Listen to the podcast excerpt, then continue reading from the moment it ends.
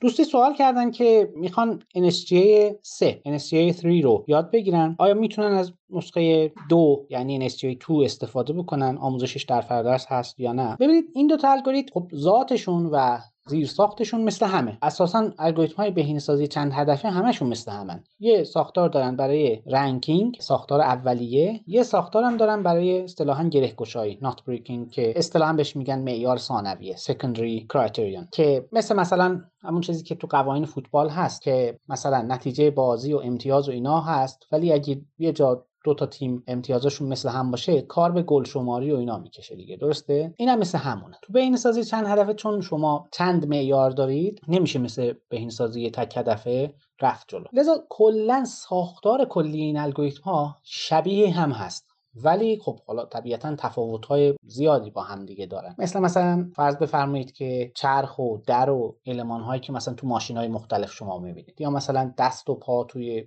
حیوانات و موجودات مختلف. خب functionality و عملکرد شبیه همه ولی خب کلا اون آناتومیشون با هم دیگه فرق داره یه سری جا در مورد NSGA2 و NSGA3 قطعا تفاوت ها وجود داره ولی این تفاوت ها به این صورت هم نیست که شما بتونید کد مثلا NSGA2 رو بتونید مستقیما بیاید تو NSGA3 استفاده کنید. ولی برای درک صحیح عملکرد NSGA3 قطعا تسلط به NSGA و NSGA2 و هر دو تا نسخه لازمه و اینکه شما بدونید دیگه این خودش در طول زمان بهبود پیدا کرده ایوالو شده.